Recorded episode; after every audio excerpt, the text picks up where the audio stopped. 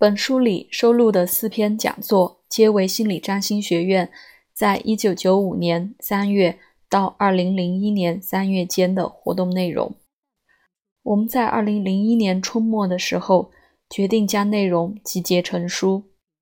同年九月进行编辑工作的时同时，美国发生了骇人的恐怖攻击，世贸中心遭到摧毁，五角大厦受到破坏，六千名无辜百姓丧命，其中不只有美国人，还有许多其他国家的受害者。对于这场事件，无论是个人或集体。最初都反映出人类情绪的宽度，一边是哀伤、同情、愤怒，以及结合文明人类及社会的决心意识，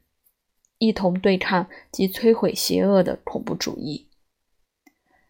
另一边则是憎恨、蛮性且盲目对抗与摧毁那些理念、宗教、观点、种族、国籍与我们不同的人。每个国家里都有这两种人，所有的反应都表现出火星各种不同的面相：英雄主义、愤怒、复仇、勇气、憎恨、决心、存活的意愿及奋斗的意愿。在个人及集体的层面上，这些反应持续出现，在事件发生后不久。我们整理文稿的期间，实在很难预测这些情绪会将人类带到何方。这场灾难事件给我们非常不凡且惊人的洞见，深入探索人类冲动里较为光明或黑暗的面貌。这些面貌都是占星师用火星这颗行星作为象征。尽管这四场讲座都触及到在二十一世纪前十年里重击且转化我们的世界观的暴行，然而讲座的内容并无涉及还没有发生的事件。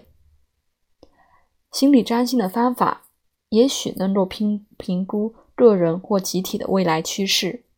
却无法精准预测事件的发生。心理占星强调的是。个人或集体意识的选择，若无法彻底避免任何星运上的配置，也许能够稍微改变其力道与走向。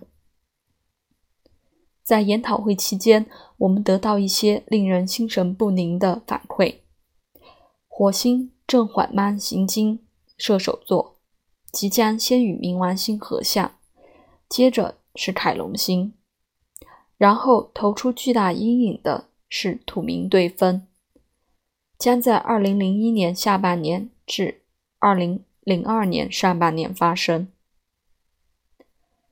土星与冥王星的合相对分，在过往的历史上引发了集体不安及社会经济衰退。长久以来，许多占星师担心这样的行星组合代表战争。特别是当火星也加入土冥行列的时候，我们编纂本书时，并没有因为九一一事件更动讲座的内容。然而，我们提到火星在一张事件盘及另一张国家盘里引发战争的时候，却讨论了相关的议题。我们举的例子是美国南北战争及第二次世界大战，因为身为一个人及集体意识的一份子，我们必须迫切了解，无论我们对于某件事有没有选择，火星都有可能会暴动，而我们是否能够多做点什么？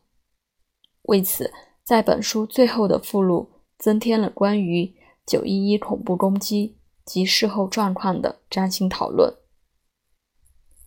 附录里的看法并不是要澄清或让现在的政治局势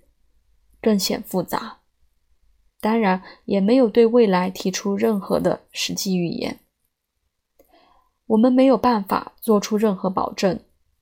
但心理占星永远支持自由意志，且相信在付出足够意愿及努力下，我们能够转化毁灭的冲动。不过，就算读者无法透过本书得到平静，也许还是能够看相关星盘举例的惊人共识性，参考不同的观点。心理占星中心出版公司决定出版《火星四重奏》，有部分是因为林恩·贝尔、达比·卡斯提拉、梅兰妮·瑞哈特及我本人。我们四位作者认为，学占星的学生至今仍没有办法好好明白这颗行星。进一步深度探索火星带来的。不只是具有毁灭性质的病态展现，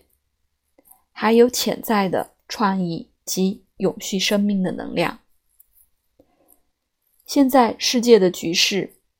似乎证实了这个选择是对的。我们只能希望在未来，火星能够以更崇高的面向示人。